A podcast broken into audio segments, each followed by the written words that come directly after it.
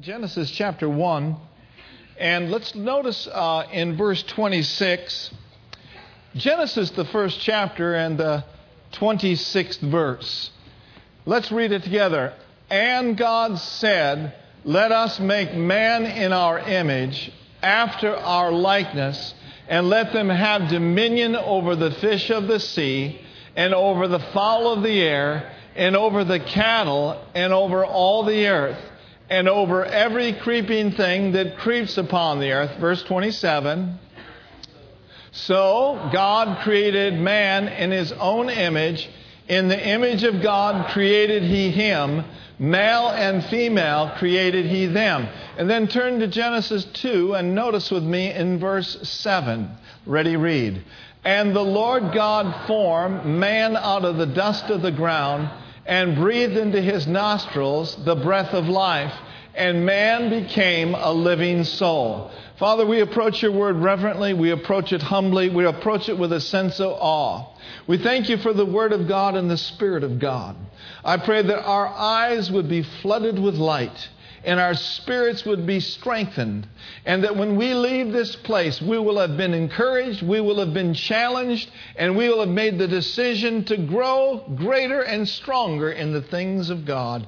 We give you praise for it in Jesus' name, and everyone said amen. Amen. You may be seated. So we see that we are made in his image and made in his likeness. In other words, because we are made in his likeness, we then should be just like him.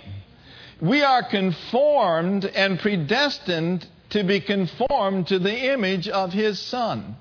Whatever is like God, we as born-again believers should be like. Amen? Made in his likeness, we are like God. Now, I love that verse of Scripture in verse 7 of Genesis 2. It says that man became a living soul. Literally in the Hebrew there, it says that man became a speaking spirit. So we know that God operates under the Word of God system in the kingdom of God. And when God desires to see something come to pass, God says it. Just like in Genesis chapter 1, and God said, let there be light, and guess what? God said, God said, God said, and there was. You see, when God says something, it is surely going to come to pass. Because we're made in his image and in his likeness, then, we also should be speaking what God said. It should be like this. And Tony said, by his stripes I am healed. And Richard said, all of my needs are met. And Betty said, the joy of the Lord is my strength. Amen. Amen. Those that are made in his image and his likeness speak like he said, say what he said, and they see in their lives, just as God saw in his, that it was so. Amen. Hallelujah. Say with me, it's so. It's so. It's so. It's so. My Father said it, and it is so. It is so. So now that you're in the kingdom of God, you got a new way of walking. You got a new way of living. You can't live for yourself anymore. You're living for him. And also you got a new way of talking. I like to call it the language of the redeemed. Let the redeemed of the Lord. Oh, you can do better than that. Let the redeemed of the Lord. Let him say so. That he has redeemed us from the hand of the enemy. So whatever he is like, then we should pursue what he's like and endeavor in our heart to be just like him. Amen? Now look at Galatians chapter 5 and notice with me in verse 22. Galatians 5 verse 22 says, but the fruit of the Spirit, which is his presence within us accomplishes, is love. Amen. How many of you know that God commanded us to love one another? He told us to forgive one another. He told us to be tender-hearted toward one another. Now, he wouldn't tell you to do those things if he didn't furnish you the love whereby you could do it. So when you got born again, all of these attributes here in Galatians chapter 5 have been placed on the inside of you. As he is love, so are we in this world. As he is the Lord of joy, we are joy-filled believers in this earth. Amen. Say it with me, the joy of the Lord, it is my strength. It is my strength. Now, of course, you know the love of God needs to be developed. It needs to be watered. It needs to be nurtured. You know, maybe some of you got a sorts with one another on the way to church. Maybe you had some harsh words to your wife or your husband on the way to church. You know, don't let that bother you. Repent, get up, and go on and grow in love. Yeah. Amen? Or maybe last week you had a tough week and the joy bells weren't ringing. You ever had one of those days where the joy bells weren't ringing? You know, that's why he said, count it all joy. If it was joy, you wouldn't have to count it all joy. I mean, if everything was Jim Dandy, you know, you wouldn't have to count it all joy. But it's in those days of adversity that you count it all joy. And when you do count it all joy, your joy will grow. And you'll develop in it. Now, what I want to continue on today is Faithful and True, the second installment of our series here. So notice with me, the fruit of the Spirit is love, joy, peace, patience, and even temper, forbearance, kindness, goodness, benevolence, and faithfulness. Everyone say faithfulness. Now, your translation may say faith, but really the original Greek says faithfulness. So faithfulness should not be foreign to the born-again believer. As he is faithful, so what we must be in this earth is faithful. Amen? Oh, hallelujah. Now, I believe this with all my heart. God has placed some abilities on the inside of you. He's given you some gifting. He's given you some talents. And I want to take a look at Matthew chapter 25 this morning. So let's go over there. Matthew 25:14, for the kingdom of heaven is a man traveling into a far country, who called his own servants and delivered unto him his goods. And unto one he gave 5 talents, another he gave 2, another he gave 1. Now notice, to every man according to his several ability, and straightway took his journey. The Amplified says, to each in proportion to his own personal ability. In other words, according to their ability. He knew the guy that he gave 5 could handle 5. He knew the guy that he gave 2 could handle 2. He knew that when he gave the guy 1, he could handle the 1. So he knows our gifts. He knows our abilities. We're fearfully and wonderfully made. He is our creator. Now, there's something about this that we want to look at today. Every one of us have abilities, and then along with the abilities that he gives us, he also gives us opportunities to exercise the abilities in which he gives us. So the question we must ask ourselves, and I ask myself all the time, what am I doing with the abilities that God has given me? What are you doing with the grace deposits that he's put on the inside of you? Amen? Notice verse 16. Then he which had received the 5 went and traded the same and made 5 other talents. Likewise, he that received the 2, and he gained 2. But he that received 1, he went and dug in the earth and hid his Lord's money, and dug a hole and hid it. And after a long time, the Lord of those servants came and reckoned with him. In other words, they had to give an account to him. How many of you know there's coming a day where we must give account to the Lord for what he's placed on the inside of us? Amen? Verse 20. So he that had received 5 talents came and brought 5 others. Lord, you delivered me these 5, and behold, I have gained 5 more. So he doubled it.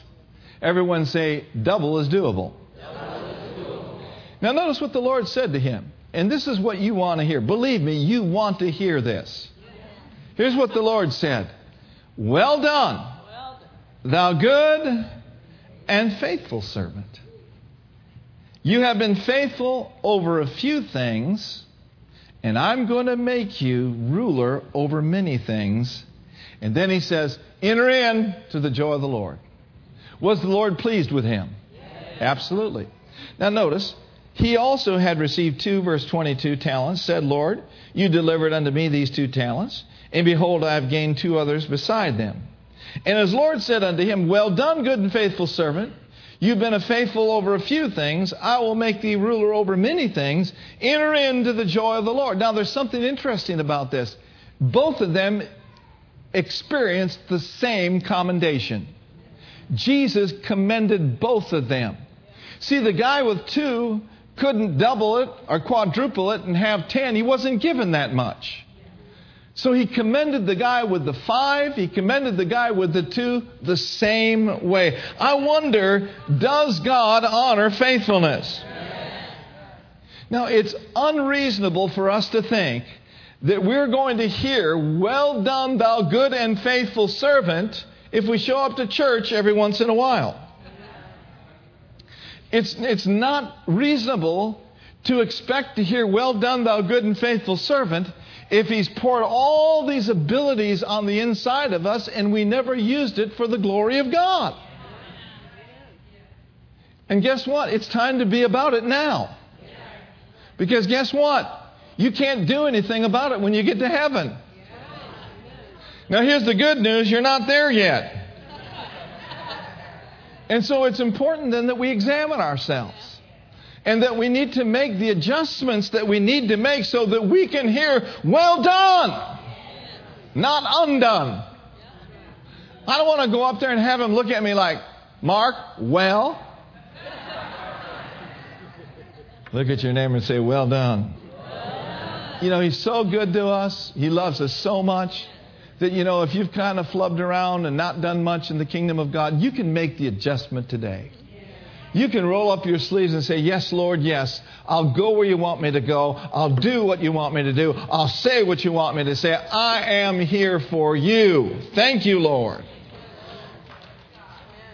Verse 24. "Then he which had received the 1 talent said, 'Lord, I knew that you are a hard man, reaping we have not sown and gathering we have not strawed.' And he said, 'I was afraid.' And he went and hid his talent in the earth. Lo, there thou hast that is thine." How many of you know fear came on him? Now here's a truth that I know to be true. Fear will always keep you from being faithful. Fear, for whatever reason, will always keep you from doing the will of God. "Well, I just have this little talent." Listen, little becomes much when you put it in the hand of the master. "Yeah, but you know, I've served here and served there and I've been burned." Listen, you're not going to get burned in this place. You're going to be loved in this place. God is going to honor you and the gifts that you have in this place. And then oftentimes people don't serve because of inadequacies.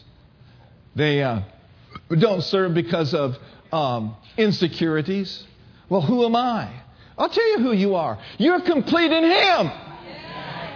I'll try that for this side. I'll tell you who you are. You are complete in Him. Yeah. I'll tell you who you are. You're a new creation. Yeah. You're His workmanship. Yeah. You are not a nobody. You're a somebody in the eyes of God. Yeah. And you shouldn't compare yourself among one another. You know, I can go to great big huge conventions with pastors of 15, 20,000 people, and I could feel this high if I allowed myself to. But no, I don't. I just act in there like I walk in there like I'm a big shot. How many of you running, Pastor? I'm running as many as I can. Woo! Glory. Amen. So don't devalue yourself by trying to compare yourself with Pastor Tom. Don't devalue yourself for trying to compare yourself with Tony. You know, Tony may go out on the street and win 200 people in one day. But maybe you're not called to win 200 people in one day. Maybe you're called to meet the needs of the people at home and those babies at home. Get them into church. Get them in the kingdom of God. Listen, you be faithful with a few. I think I'm preaching all right now. So don't let fear keep you from being faithful. Verse 26. His Lord answered and said, "You wicked and slothful servant."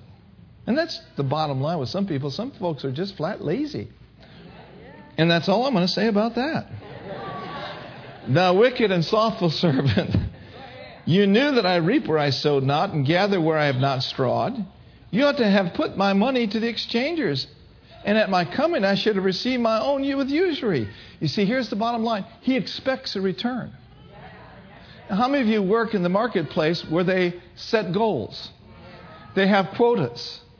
There's an expectation from the employer to the employee to produce, to perform, to execute. Is that right? Yeah. Now let's take an NBA championship team. And the superstar is 7'3" tall, but he's lazy.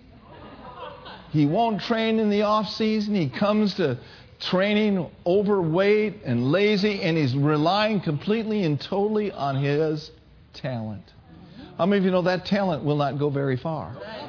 And a good coach will not let that big lazy boy, that lazy man, he will not let him slough off. He will do his level best to get that man to execute and to perform and to be his very best. Now I'm telling you, you've got a heavenly coach on the inside of you. And he expects a return on what he's placed on the inside of you. And he's not going to let you just sit by and sit back and let everyone else do all the work. He's expecting you to grow, to develop, and to say, "Here I am, Lord, use me for your glory." Wow, that's good preaching. Woo! Amen. You're better. We are better than just coasting through life. Verse 28. Take therefore the talent from him and give it unto him which has 10 talents. I guess God's not into socialism, is he? No, that's right. Oh, yes, hello. Verse 29. For unto everyone that hath shall be given, and he that hath abundance, from him that hath not shall be taken away even that which he has. Oh, dear friends, you want to be faithful. Put your hand over in your heart, close your eyes and say, "Lord, I desire to be faithful." Look at Psalm 31, verse 23. Did you wear your shouting clothes today? Hey, this is a shouting message. This is not a scolding message. This is not a legalistic message. This is a message that will help you. And by the way, please, don't serve in this church out of love for Brenda and I, or out of love for Pastor Tom and Kimberly, or out of love for Pastor Nancy. It's wonderful that you love us, but you be around us long enough, you'll find something not to love about us.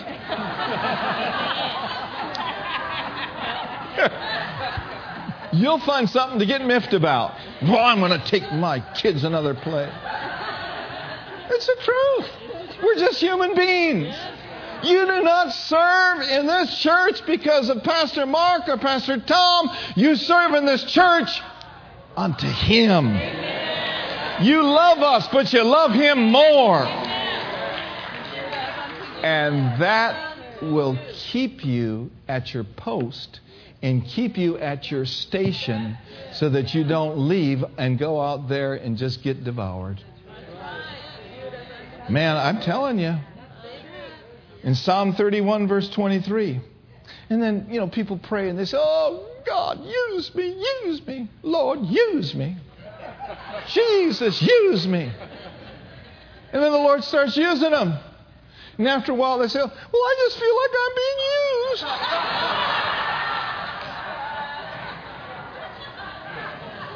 I'm being used." Let me help you out a little bit. First of all, get the wine out of your life. Whiners are not winners. It's good to pray, "Use me." And when he starts using you, it's an honor to be used. Now let me flip the coin a little bit. There's a lot of people in the church that are being overused because some people aren't being used at all. Oh.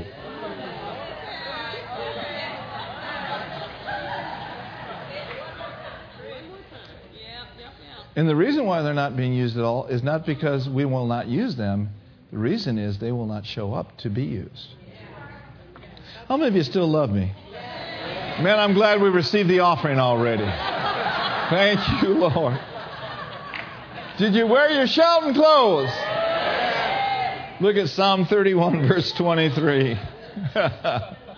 Psalm 31, 23 says, "Oh, love the Lord, all you his saints.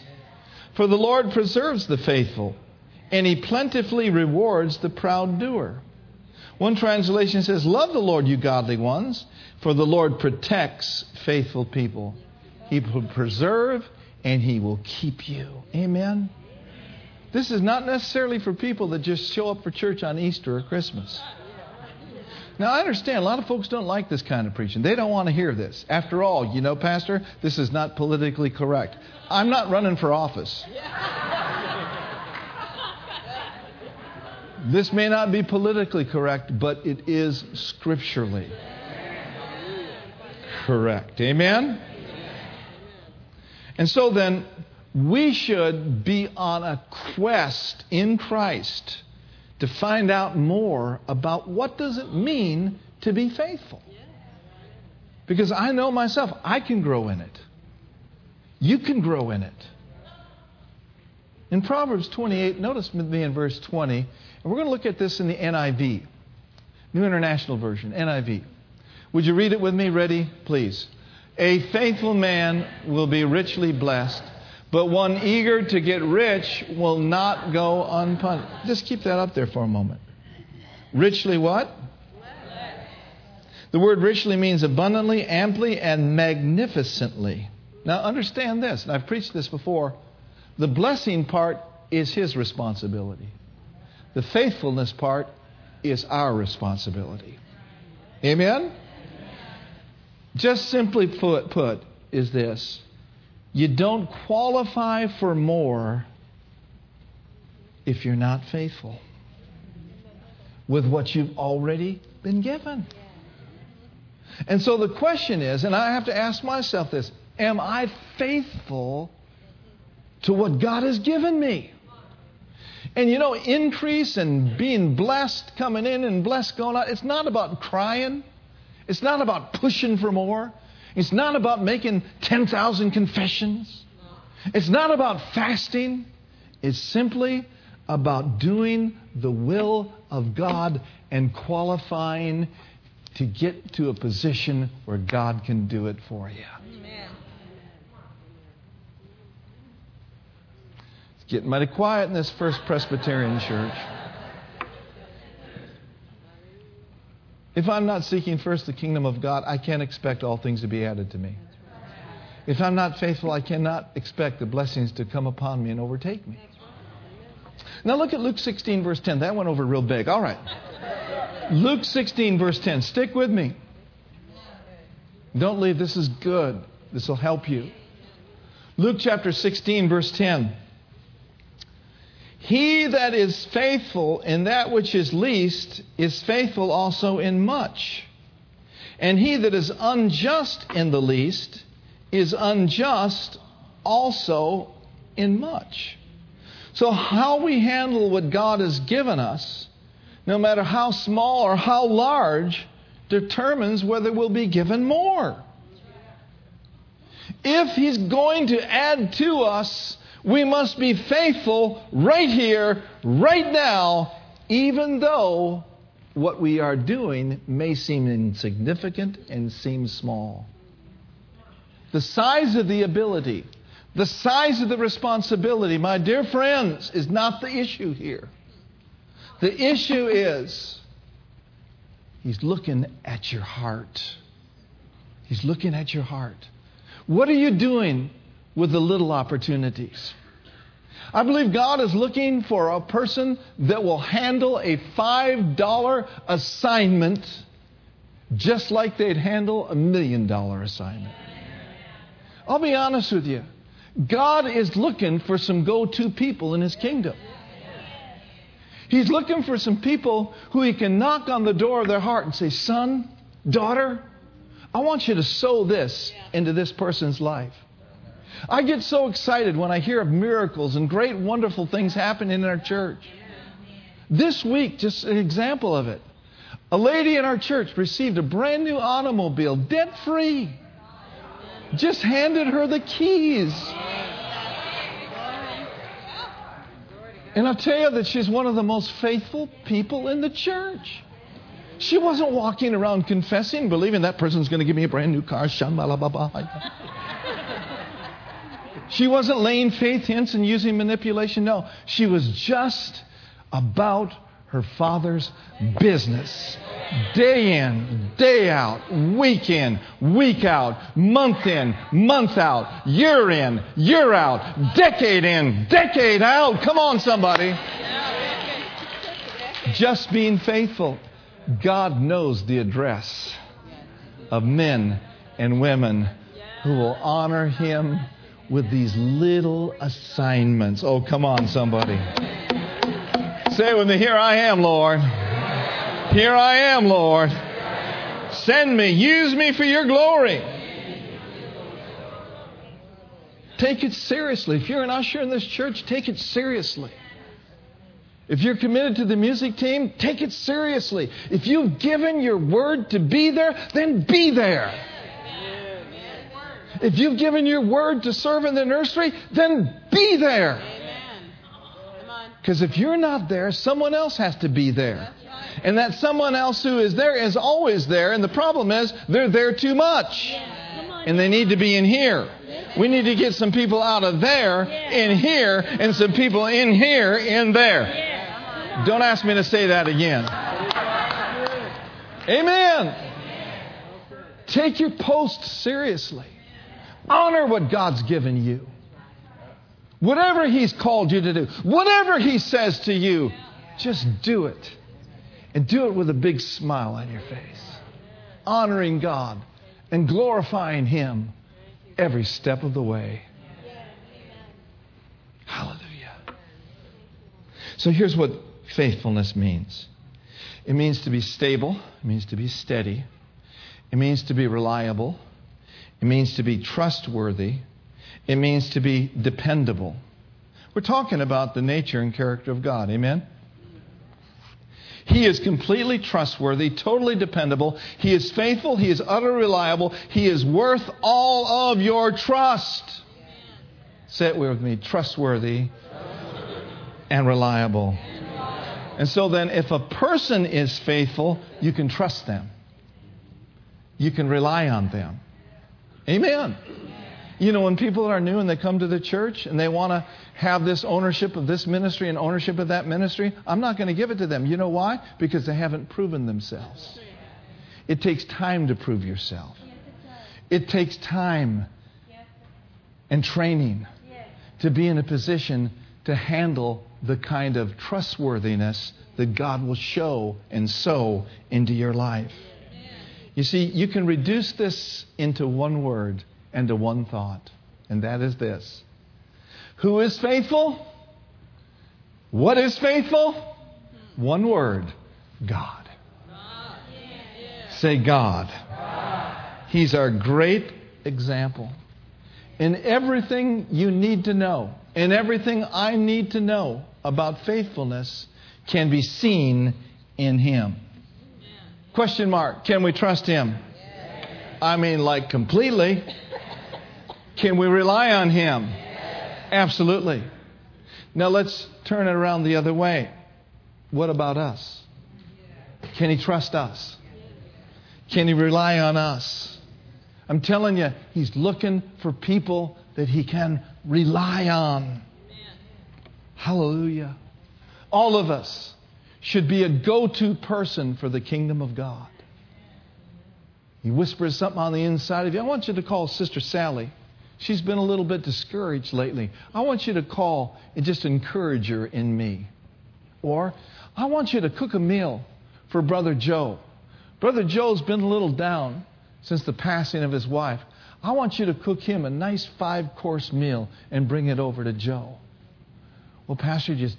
is that God or the devil? The devil's not going to call you to make a 5-course meal for Brother Joe. Huh? Just be that go-to person. Be that go-to person. I can remember Dad Hagin sharing this. He was pastoring way, way back in the 40s. And back in those days, you know, it was very, very, very difficult to pastor or to be an evangelist. I mean, $5 in the 40s was a lot of money. And some evangelist had just gotten off the Greyhound bus in his town. Brother Hagin saw him get off. He didn't know why in the world he'd stopped. And so the Lord spoke to Brother Hagin. He says, I want you to have him preach in your church tonight. And then the young man came, preached in the church, and he says, I want you to give him $10. Well, $10 is all the money he had in the world. It's all the money that the church had. And, you know, of course, I'm sure Dad Hagin, just like anybody else, maybe thought of rebuking the devil. But he gave him that $10 offering. And he found out that this young man had completely run out of money. And that's as far as his bus ticket would take him.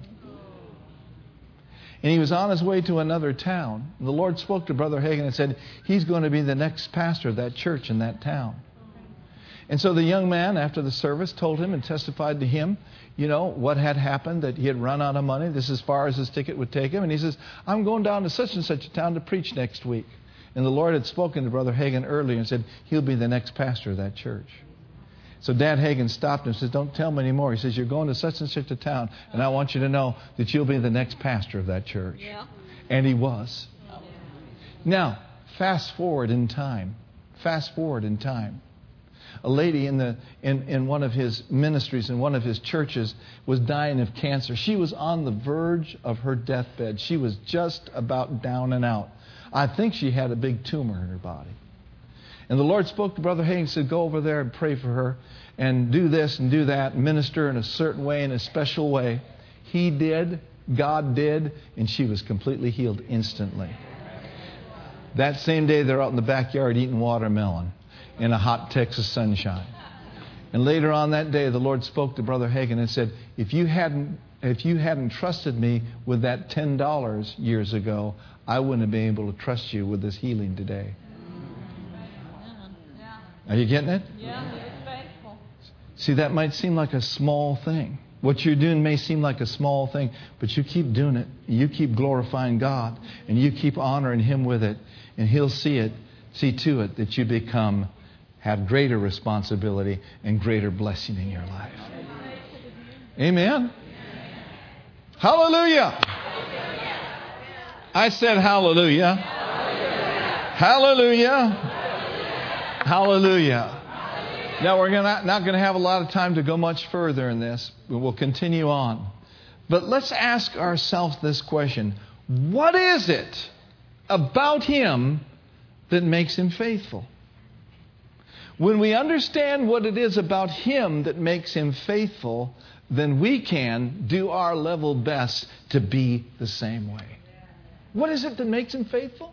I'll tell you what it is. Number one, He is always there. Isn't He? Has there ever been a time in your life where He wasn't there for you?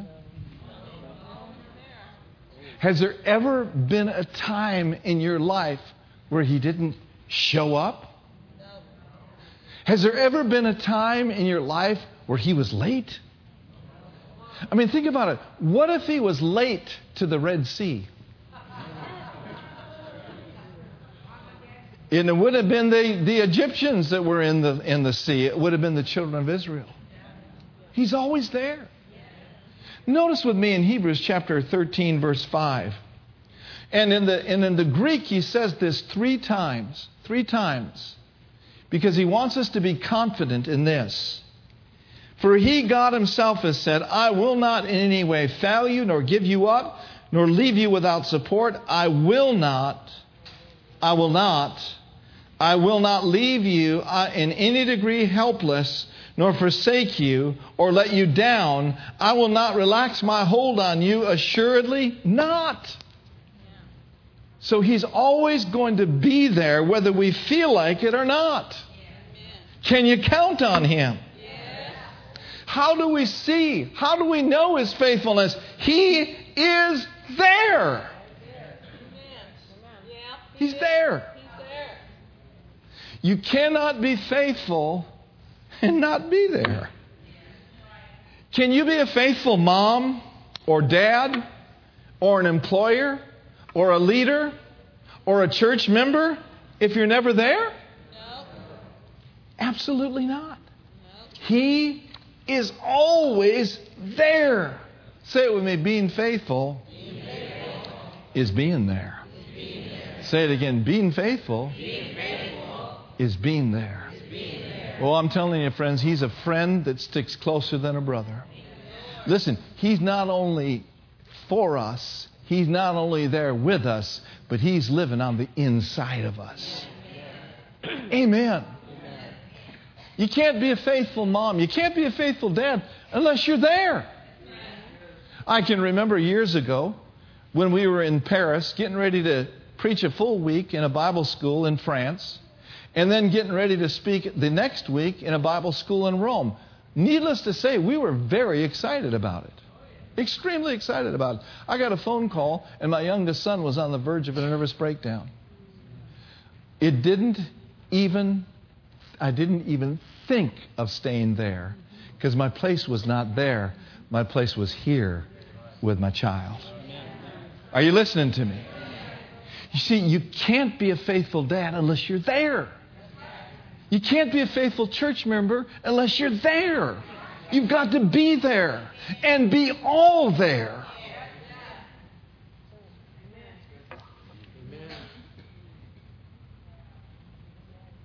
So the question is are you where you're supposed to be?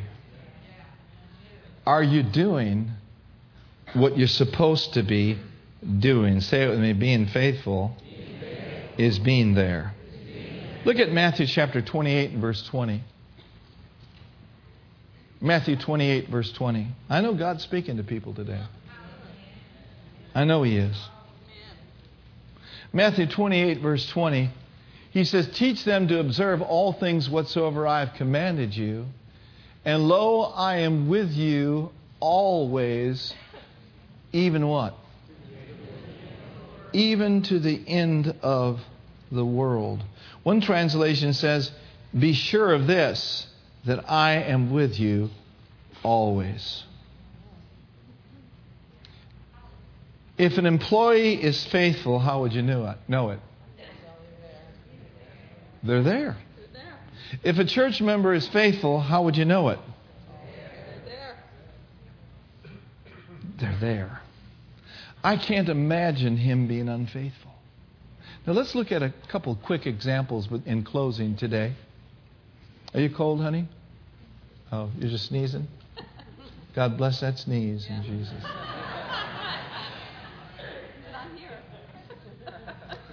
Jonathan's armor bearer. Jonathan sees a troop that he needs to overcome. And all that Jonathan has with him is himself and an armor bearer. And he says to his armor bearer, he says, you know what? I believe we can take him. And his armor bearer didn't take a sick day. Can I go home now? No. Here's what his armor bearer said. He said, I am with you. Do what you have in your heart. And God gave him a miracle. Do what you have in your heart.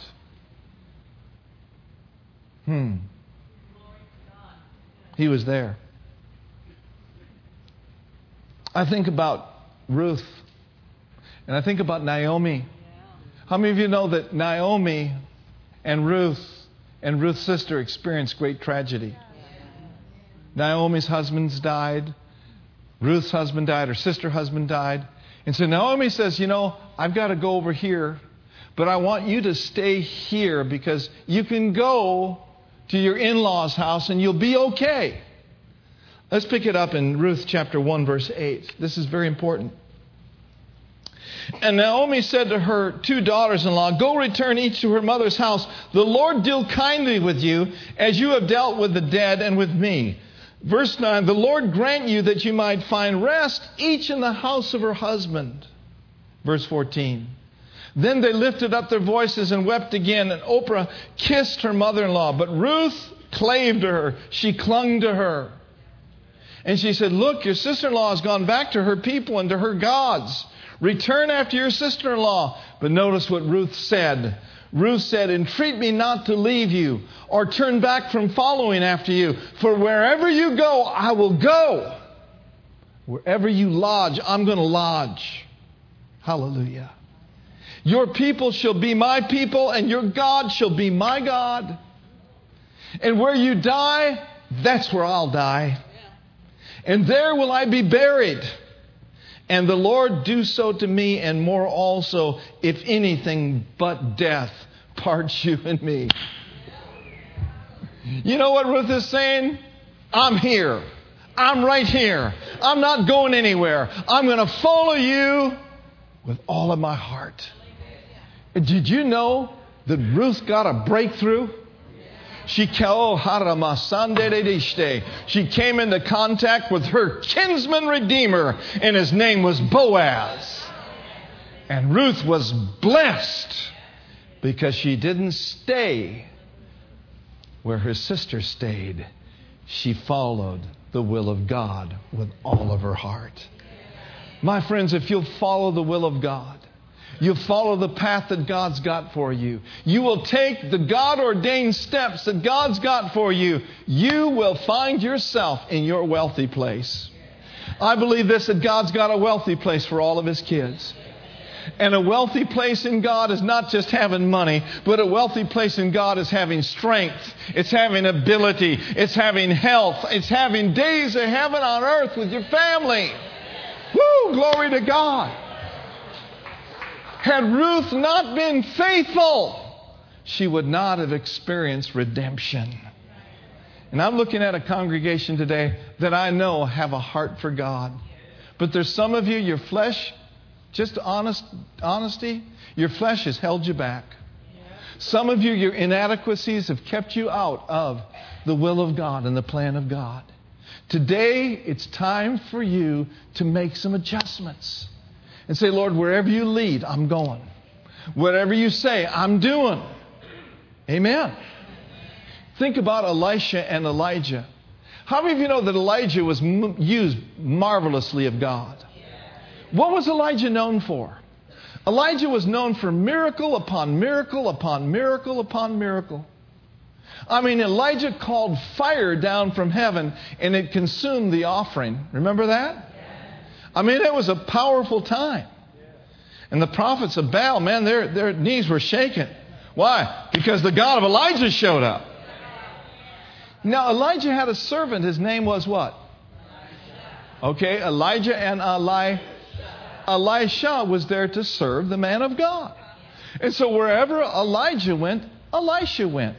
Elisha was his apprentice, if you will.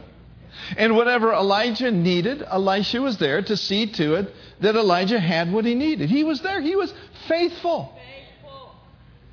And Elijah one day told Elisha, he said, now, I'm going to go over here, but you don't need to go. You just stay here. And then another time he said, I'm going to go over there, and you don't need to come. You just stay here. But here's Elisha's attitude. Elisha said this, Elijah, as thy soul liveth, I will not leave you. As your soul lives, Elijah, I'm there for you. I'm here with you. I will not leave you because you are my God assignment. Come on, somebody. Elisha knew the will of God. Elisha knew the plan of God. Listen, Elisha was in training just like some of you are in training for greater things. And you're not here to serve Pastor Tom or serve me. Don't get me wrong. You're here to serve the Lord. Come on, somebody. And then there came a day, whoo, glory, where Elisha, a great whirlwind came. Everyone go, shh. Sounds good. Try one more time. Shh. What did that whirlwind do? Whoo! All of a sudden, Elijah was no mas. He got caught up. Elijah had finished his race. He had finished his course. But you know, before Elijah left, he turned to his servant, Elisha. He says, what is it, Elisha, that you want anyway? And Elisha was a prosperity man. He says, I want double. I want double. I want a double portion, baby. I want twice what you got. Oh, woo! Glory to God. I want a double portion. And so the whirlwind comes, and the mantle which was a coat, which represented the anointing, it fell on the ground. And Elisha found the mantle and picked it up, put it on, and said, "Where is the Lord God of Elijah?"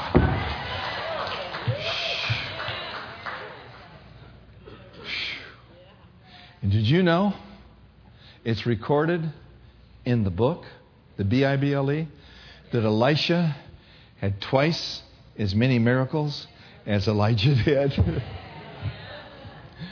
Because he was faithful in that which was little, and he became ruler over much.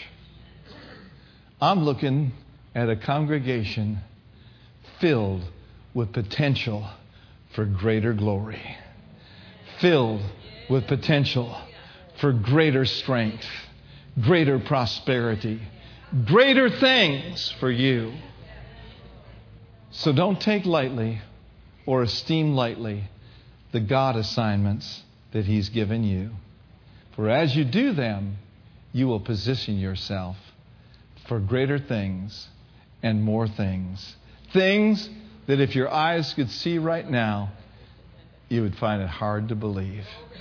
But our God is the great planner. He's got paths for you to walk in.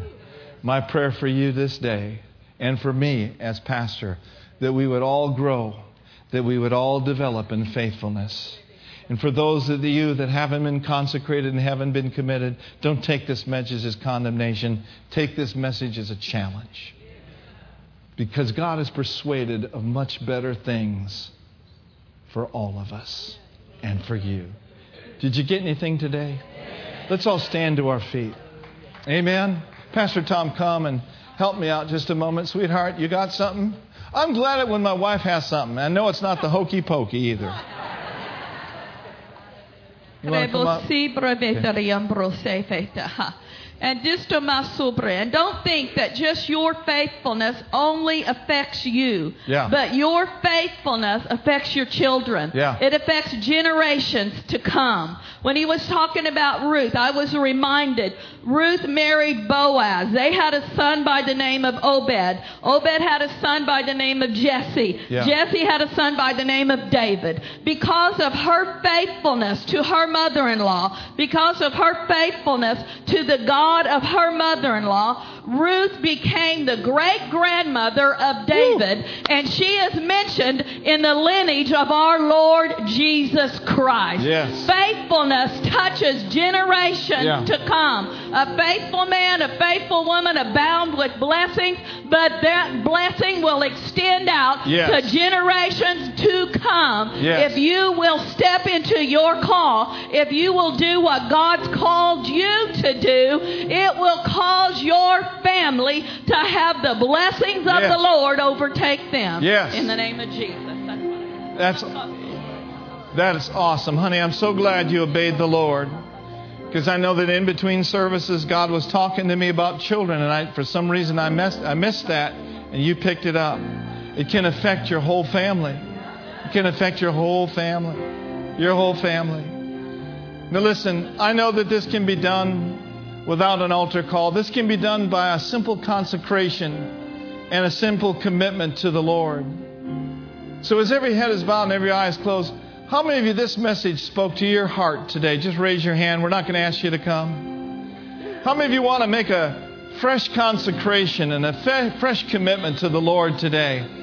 To His will, to His plan. Hallelujah.